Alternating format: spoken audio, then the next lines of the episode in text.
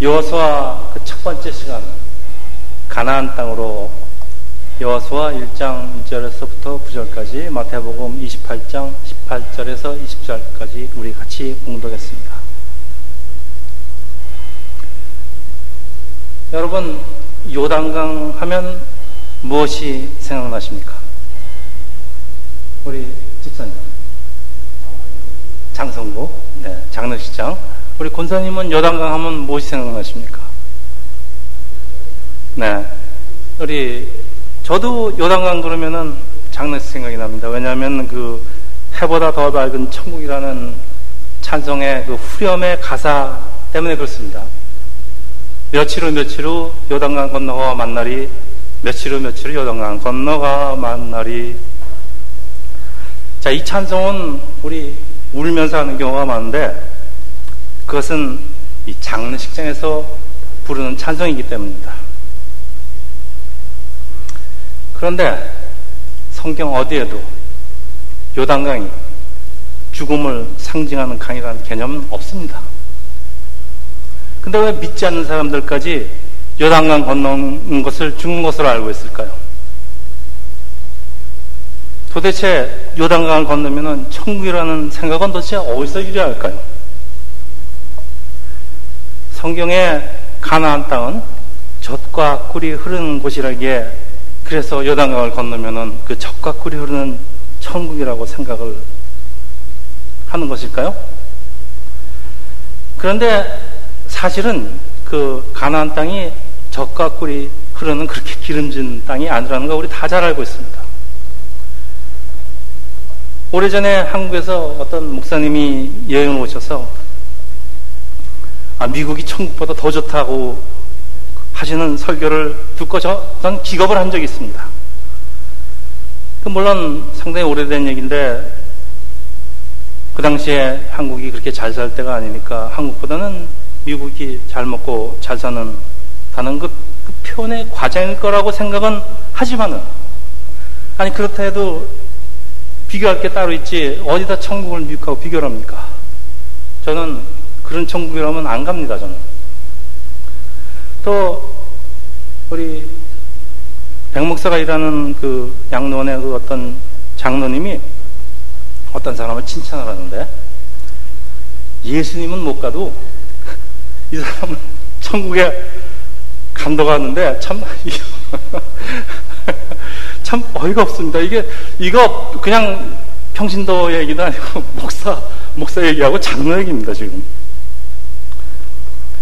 자, 이 모든, 이 모든 개, 개념이 천국이 잘 먹고 잘 살고 이 좋은 곳이라는 그 잘못된, 뭐 잘못된 개념은 아닙니다. 그렇지만 이 잘못된 개념 그 이유인 것 같은데 도대체 이, 이런 생각이 어디서 왔을까요? 근데 이 혼돈은 이 찬송가가 잘못 번역됐습니다. 이 가사가. 잘못된 가사가 원일까 아니라고 생각을 합니다. 이 찬송가 작사가는 데이빗 넬슨이라는 그 목사, 목사는 흑인 해방운동가로서 노예해방을 반대하다가 이웃들이 이제 그 남부니까 그를 죽이러 하니까 미시피 강가로 도망을 가는데 이 급류가 흐르는 그 건너편의 그 북부 자유의 땅을 바라보면서 이 찬송의 시상이 떠올랐다고 합니다. 그래서 이 1908년경에 이 찬송가가 우리나라에 들어와서 우리나라 말로 처음 번역을 할때이 잘못 번역된 것이라고 하는데 이 찬송 이 찬송 영어 영어 원곡의 원곡의 그 후렴의 가사는 이렇습니다. In the sweet By and by we shall meet on the beautiful shore. 요단강이란 말 없습니다. beautiful shore라는 번역은 글자 그대로 아름다운 강가 혹은 생명 강가입니다. 이거 이 가사는 요한계시록 22장에 그 22장에 나오는 수정같이 맑은 생명수 강가에서 나온 것인데 우리가 죽어서 가는 천국에는 생명의 강이 흐르고 있는데 요단강이 아니에요. 그래서 이 찬송가 후렴은 요단강 건너서가 아니고 생명강가에서 며칠 후 며칠 후 우리들 생명강가에서 만나 만나리라고 고쳐야 된다고 하시는 분도 있는데 저는 절대적으로 동의합니다. 도대체 왜 어쩌다가 요단강으로 번역됐는지 제가 이유를 알 것 같습니다. 너무 길기 때문에 설명을 안 하겠습니다. 근데 제가 이런 말씀을 드리는 이유가 세상에 적지 그, 적지 않은 그 한국 크리스천들이 가나안 땅을 천국이라고 잘못 생각하시기 때문입니다. 가나안 땅은 천국 아닙니다.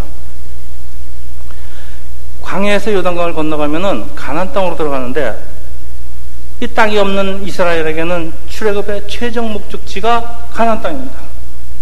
그러니까 가나안 땅이란 이 천국이라는 개념은 이 구약 성서적인 개념에서 유대인에게는 해당이 될지 몰라도 우리 크리스천에게 출애굽의 최종 목적지는 가나안 땅이 아니라는 걸 제가 수도 없이 얘기했습니다. 가나안 땅이 아니고 우리가 죽어서 영원히 살게 될 것, 바로 하나님께서 준비하시는 새 나라, 새 땅, 천국입니다. 그리고 우리가 사는 이 땅에서도 하나님의 통치가 우리의 삶 속에서 일어나고 있다면 이것이 하나님의 나라, 예수께서 그러셨죠. 하나님의 천국이 여기 있다 저기 있다가 아니고 천국이 이미 우리에 와 있다는 거. 이 성경에 말씀하는 천국의 개념입니다. 자, 이제 오늘부터 요호수아서에 대해서 같이 살펴보려고 하는데 우리 잘 알다시피 창세기부터 신명기까지는 모세 오경, 모세 오경 토라고 이제 여호수아부터는 역사서의 시작입니다. 그이 책은 여호수아의 지휘 아래 있었던 이스라엘 역사를 다루고 있는데 대부분 여호수아가 기록을 한 것으로 그 약속의 땅을 정복하는 것을 묘사하고 있습니다.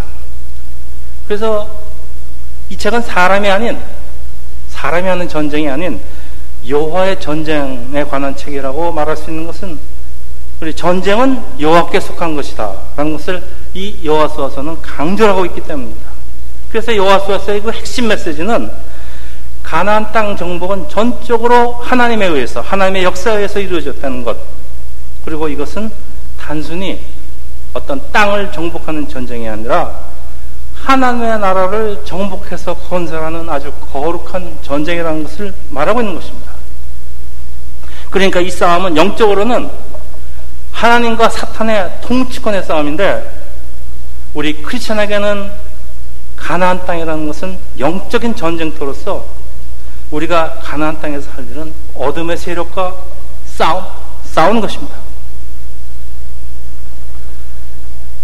그 출애굽기가 홍해를 막 건너서 이제 하나님을 알기 시작하는 이스라엘에게 주는 메시지를 담고 있다면은 이 여호수아서는 이미 광야에서 40년 동안 신앙 훈련을 받은 성숙한 이스라엘에게 주는 메시지입니다.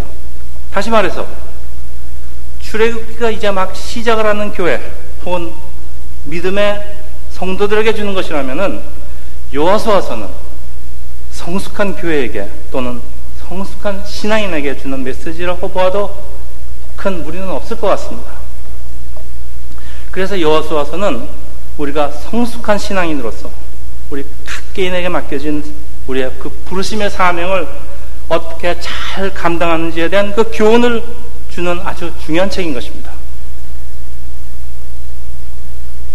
그래서 이제 우리 본문을 하나씩 살펴보겠습니다. 1절은 자, 1절의 시작이 여호와의 종 모세 그리고 모세의 수종자 여호수아라고 시작하는데 우선 이 두 사람의 칭호부터 큰 차이가 있습니다. 이 민수기에 의하면은 여호수아의 원래 이름은 이 구원이라는 뜻인 그 호세아입니다. 근데 모세가 여호와는 구원이다라는 뜻의 그 여호수아라고 바꿔 불렀다고 합니다. 여호와의 종 모세죠.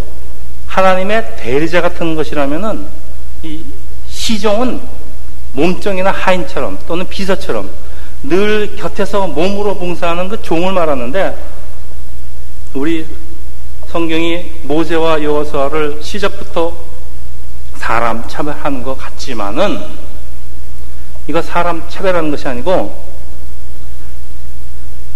영웅인 그 모세와는 달리 여호수아는 우리처럼 평범한 사람인 것을 강조하기 위함입니다. 이게 상당히 중요한 포인트입니다. 여호수아기에서. 그래서 2절 2절에 뭐라 하는가 하면 내종 모세가 죽었으니 모세의 임무는 약속의 땅 앞까지입니다. 이제 여호와의 종이라고 불리던 영웅 모세는 죽고 평범한 사람들의 새로운 시대가 열렸다는 말인데 모세의 바톤을 이어받아서 이스라엘을 여호수아 보고 이끌라는 말씀입니다.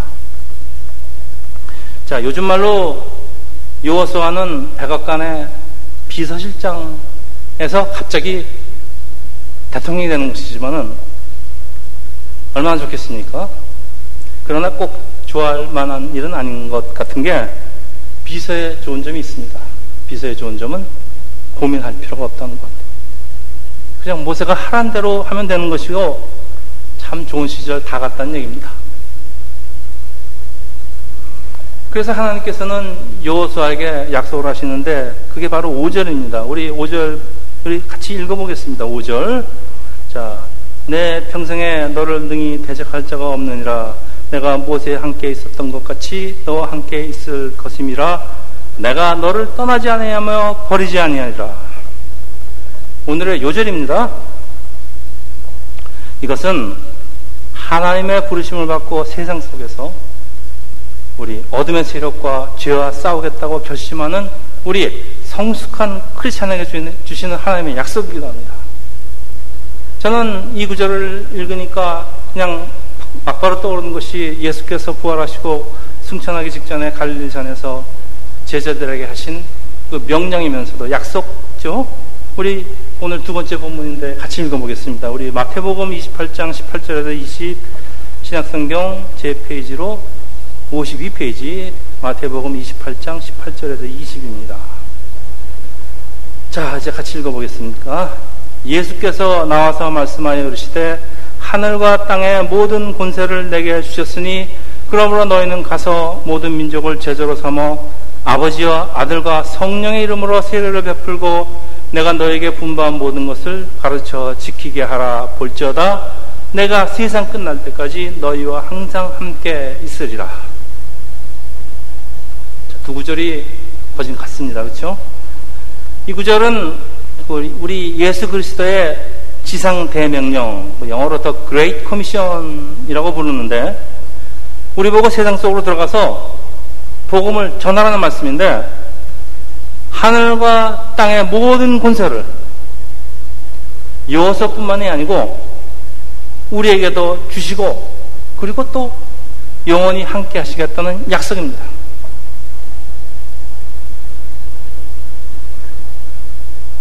여호수아는 모세가 어떻게 하나님의 능력을 받는지 모세 옆에서 처음부터 지켜보았을 것이기 때문에 이 말씀의 뜻이 무엇인지 잘 압니다. 그러니까 하나님께서 이런 능력을 모세 아니라 하나님의 능력이니까 모세 능력이 아니고 다른 사람을 통해서도 얼마든지 역사할 수 있다는 것을 약속하시는 것이고 사실 성경에는 이런 약속이 거듭 거듭되고 있다는 것은 이런 약속은 모세 여호수아뿐만이 아니고 오늘날에 우리 우리에게도 똑같이 해당이 된다는 것입니다.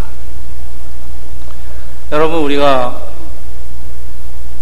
나이도 많고 또 나이도 너무 젊고 또 아무리 연약하고 부족한 것 같아도 우리 하나님의 사람들이 가지고 있는 가장 큰 무기는 여러분 잘 아시죠? 하나님 함께 하시는 것입니다. 임마누엘 하나님입니다.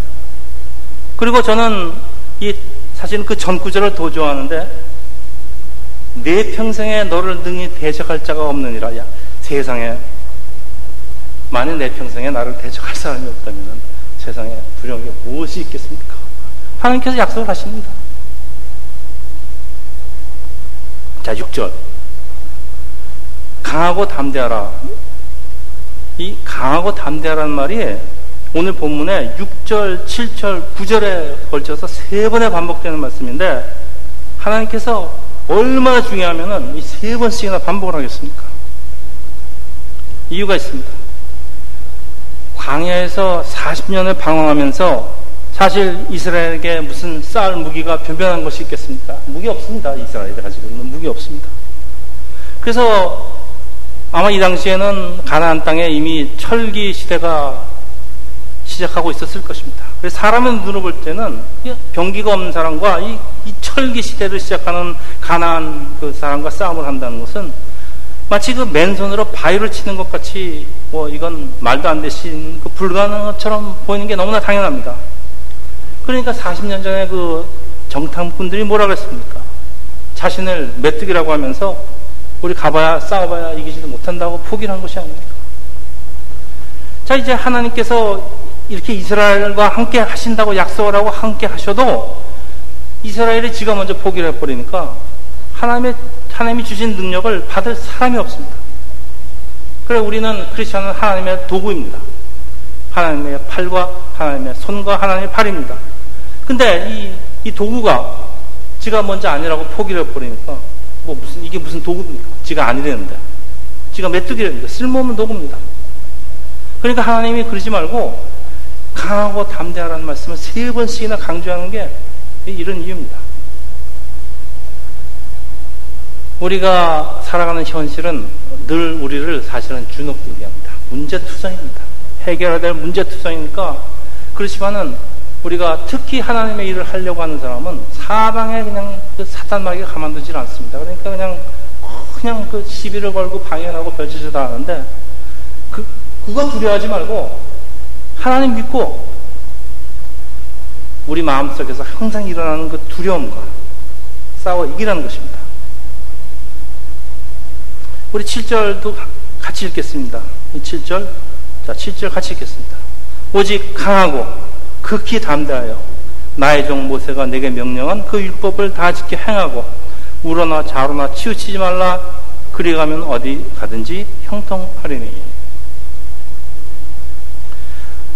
이 율법을 다 지키라는 그 다 지켜 행하라는 말씀은 우리가 나중에 사도 바울이 율법이 구원을 이룰 수 없다는 개념에서 율, 그런 율법이 아닙니다. 이 말씀은 그 하나님 말씀을 끝까지 붙들고 있으라는 그 그런 말씀으로서 왜냐하면 하나님 말씀에는 능력이 있기 때문입니다. 어떤 사람은 뭐 성경만 읽고 아무것도 안 하는데 이것은 성경만 읽고 아무것도 하지 말라는 말씀도 아니고 하나의 말씀을 읽고 되새기면은 하나의 말씀은 능력이 있기 때문에 우리에게 영, 영감과 지혜를 주시기 때문에 이런 하나님이 주시는 지혜와 영감으로 모든 일을 해야 한다는 것입니다. 그래서 이스라엘이 이 별별 없는 이스라엘이 가나안 땅을 정복하는 오직 하나밖에 없는 방법은 하나님 약속 끝까지 붙드는 것입니다. 자, 그 다음에 우러나 좌로나 치우치지 말라.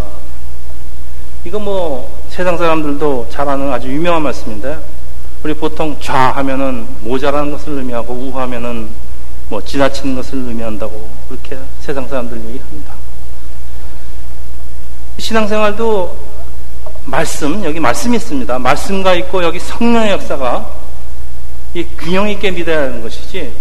그 어느 한쪽에 지나치게 치우시는 것은 건강한 그 신앙생활이 아니라는 말씀인데 예를 들어서 너무 극단적인 장로교적인 그 너무 말씀에만 그 문자 그대로 말씀에만 묻들리는 그 신앙생활하고 또 그 반대로 오순절파 그 성령 강림 그 오순절파에 너무 성령 그 신비한 역사만 그 성령 역사만 그, 그 주장하는 그런 거기에 매달리는 것도 모두 다 이거 자나 우로 지나친다는 것입니다. 구절 보면은요, 우리 구절도 같이 읽겠습니다. 우리 구절도 중요합니다. 내가 네게 명령한 것이 아니냐? 또 강하고 담대하라. 두려워하지 말고 놀라지 마라. 내가 어디로 가든지 네 하나님 여호와가 너와 함께 하시 하느라 하시니라. 세 번 나왔습니다. 강하고 담대하라. 두려워하지 말라. 이 말씀은 5절에서 8절 말씀을 다시 한번 재확인하시는 것인데 여기 우리가 이제 살펴보고 싶은 것은 하나님께서 하시는 그 내가 네게 명령한 것이다라는 그런 말씀입니다. 이 가나안 땅을 정복하려는 생각은 이거 사람 생각이 아니고 하나님께서 오래전부터 그 조상 아브라함, 이삭, 야곱에게 약속하신 것을 하나님께서 지키시기 위함인데 이건 사람의 꿈이나 사람의 비전이나 그런 것이 아니고 애당초 하나님의 뜻이니까 하나님의 뜻은 반드시, 반드시 이루어지기 때문에 그러니까 강하고 담대하라는 것입니다. 자, 우리 세상을 우리도 살아가기 때문에 우리에게도 소망도 있고 욕심도 있고 꿈도 있고 비전도 있지만은 만일 그 내가 가진 꿈과 비전이 하나님 뜻과 다르다면은 내가 아무리 기도하고 노력할지라도 그 일은 이루어지지 않습니다. 그리고 사실 이루어지지 않는 것이 더 좋습니다. 그러나 이 꿈이 하나님께로부터 온 것이라면 우리가 가지고 있는 그 비전이 하나님께서부터 온 것이라면 아무리 불가능해 보여도 반드시 이루어지기 때문에 어떤 어려움이 있더라도 우리 보고 탐대하게 싸우라는 것입니다. 이제 3절로 다시 돌아갑니다. 3절에 발바닥으로 밟는 곳 가나안 땅은 물론 하나님께서 주신 것이긴 하지만은 그렇다고 가만히 앉아서 얻어지는 것이 아닙니다. 우리 발로 이스라엘의 발바닥으로 밟아야 된다는 것으로 이제 하나님께서 하신 일하고 사람이 해야 되는 일을 구별하는 것이 중요하다는 말씀입니다. 우리 너무나 당연한 말씀 같지만은 근데 그렇지가 않은 게 기독교 역사에 보면은 일부 그 장로교 신학자들 사이에서 하나님의 그 예정론하고 역사를 너무 강조하다 보니까 한때는 사람들은 전도고 뭐 이런 거 아무것도 하지 않아도 된다는 그 잘못된 생각이 있던 시절이 있었습니다. 뭐 어차피 하나님이 구원하실 자는 하나님이 정해놓고 이미 구원할 자는 하나님이 어떻게든지 구원을 받기 때문에 사람이 뭐 할 일이 뭐 있냐 이런 얘기입니다. 근데 이 그래서 모든 일을 하나님께 맡기고 나는 그냥 감나무 밑에 누워서 감 떨어지기 바라는 것도 그것도 아니고 또 그렇다고 내 힘으로 어떻게 해보려고 하나님 일을 내 힘으로 어떻게 해보려고 안다라는 것도 이거 다다 좌우로나 우로나 치우치는 것입니다. 우리가 하나님의 부르심을 받고 할 때는 어디까지가 하나님께서 하실 일이고 어디까지가 우리의 일인지 알아내는 거 결코 쉬운 일이 아닙니다. 그렇지만은 사실은 제가 신앙생활 하면서 특히 이제 점점 신앙생활 오래되니까 제일 어려운 게 하나님 뜻 아는 거. 하나님 뜻이 뭐냐 아는 거. 그리고 어디까지가 하나님 하실 거고, 뭐, 어디까지가 내가 할 거를 결정하는 게 사실은 제일 힘듭니다. 하나님 말씀에 순종하는 거 별로 힘들지 않습니다, 저한테는. 그렇지만 그거 참 어렵습니다. 그러니까 내 생각으로 판단하려고 하지 말고 내 생각을 잠시 내려놓고 실제로 하나님 말씀에 부딪혀 본 사람은 참 놀라운 하나님을 경험하게 됩니다. 그러니까 가만히 앉아 있지 말고 하나님 말씀을 믿고 일어나서 그 가나안 땅을 발로 밟다 보면은 길이 보인다는 얘기입니다.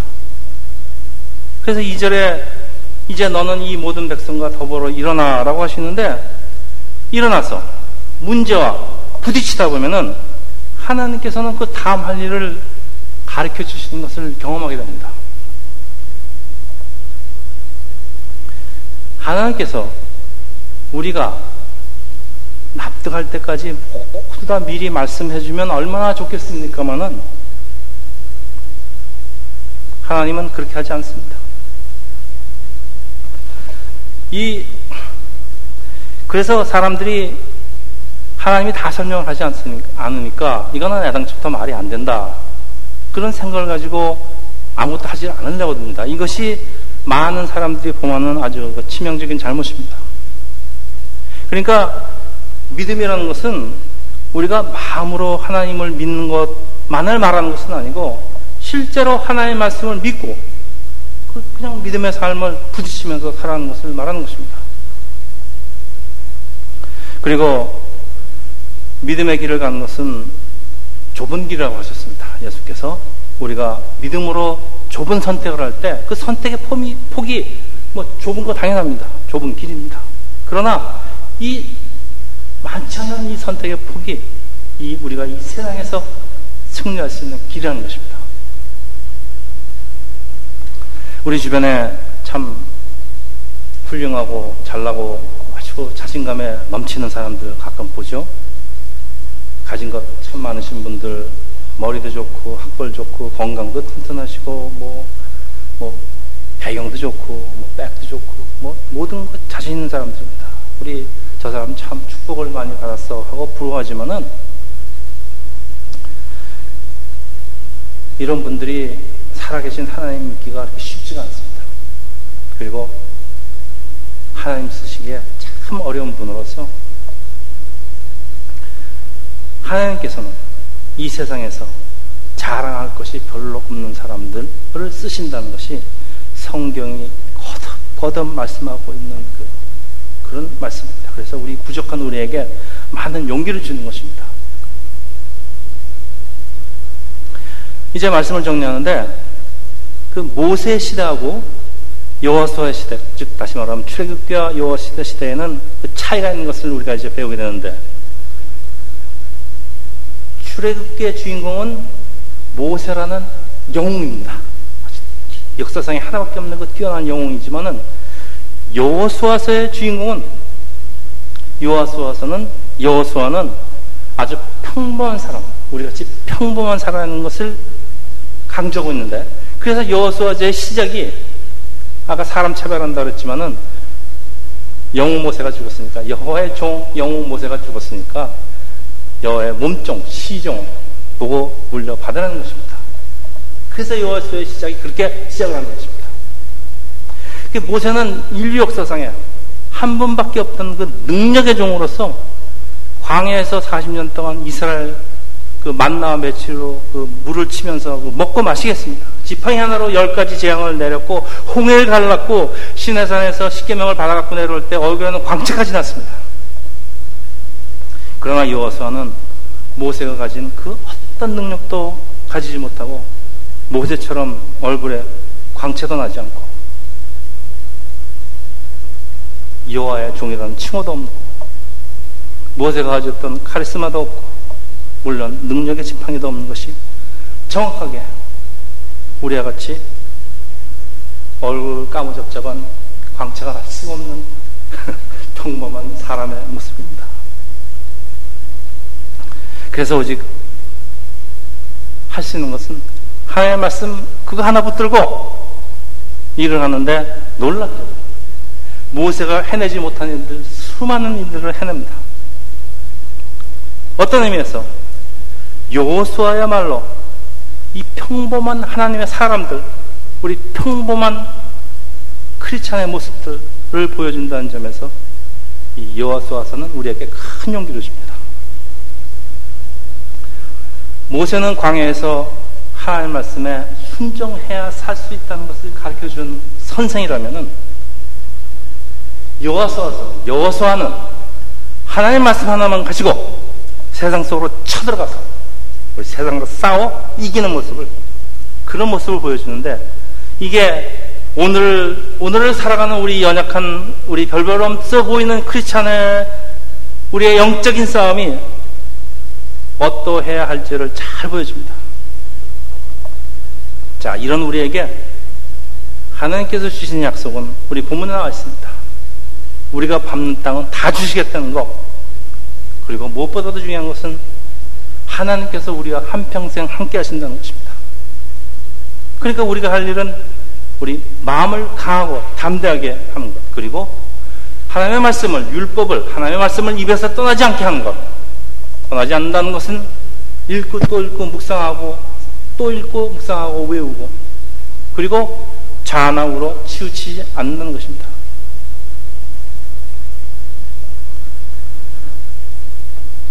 이집트 애굽의 그 노예로 사는 이스라엘 사람들에게 이집트를 떠나라는 것은 우리에게 세상을 떠나서 하나님의 자녀가 되라는 명령이고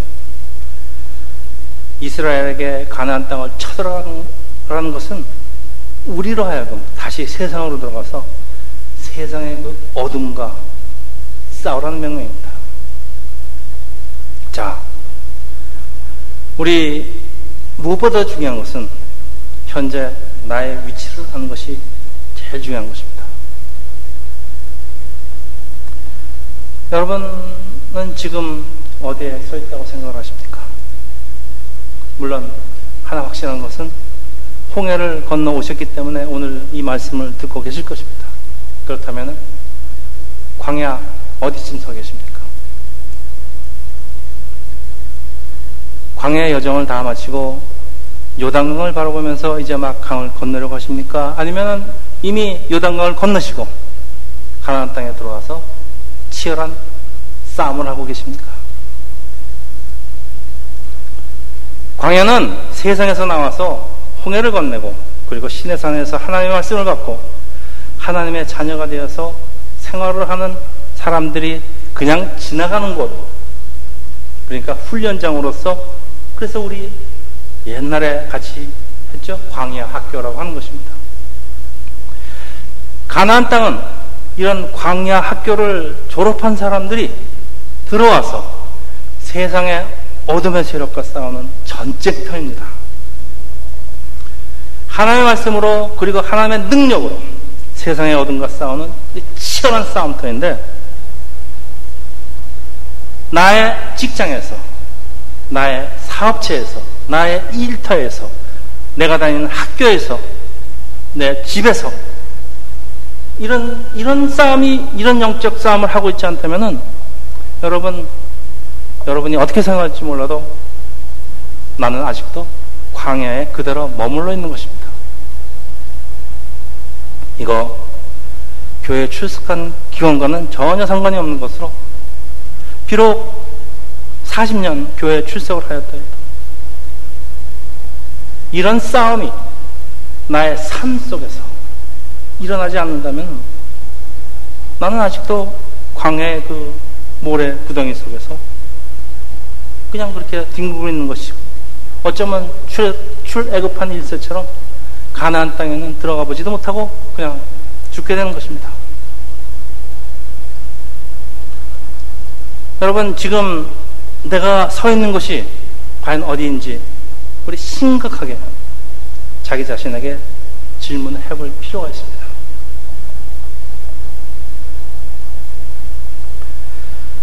젖과 꿀이 흐르는 땅이라는 것은 물질적으로 윤택한 생활을 말씀하는 것이 아니라 포도송이보다 더 달고 단 하나님의 말씀이 그 그렇게 단 그 젖과 꿀 같은 하나님의 말씀이 나의 마음과 나의 삶 속에서 흐르고 있다면 그것이 하나님께서 약속하신 젖과 꿀이 흐르는 가나안 땅이라는 것입니다.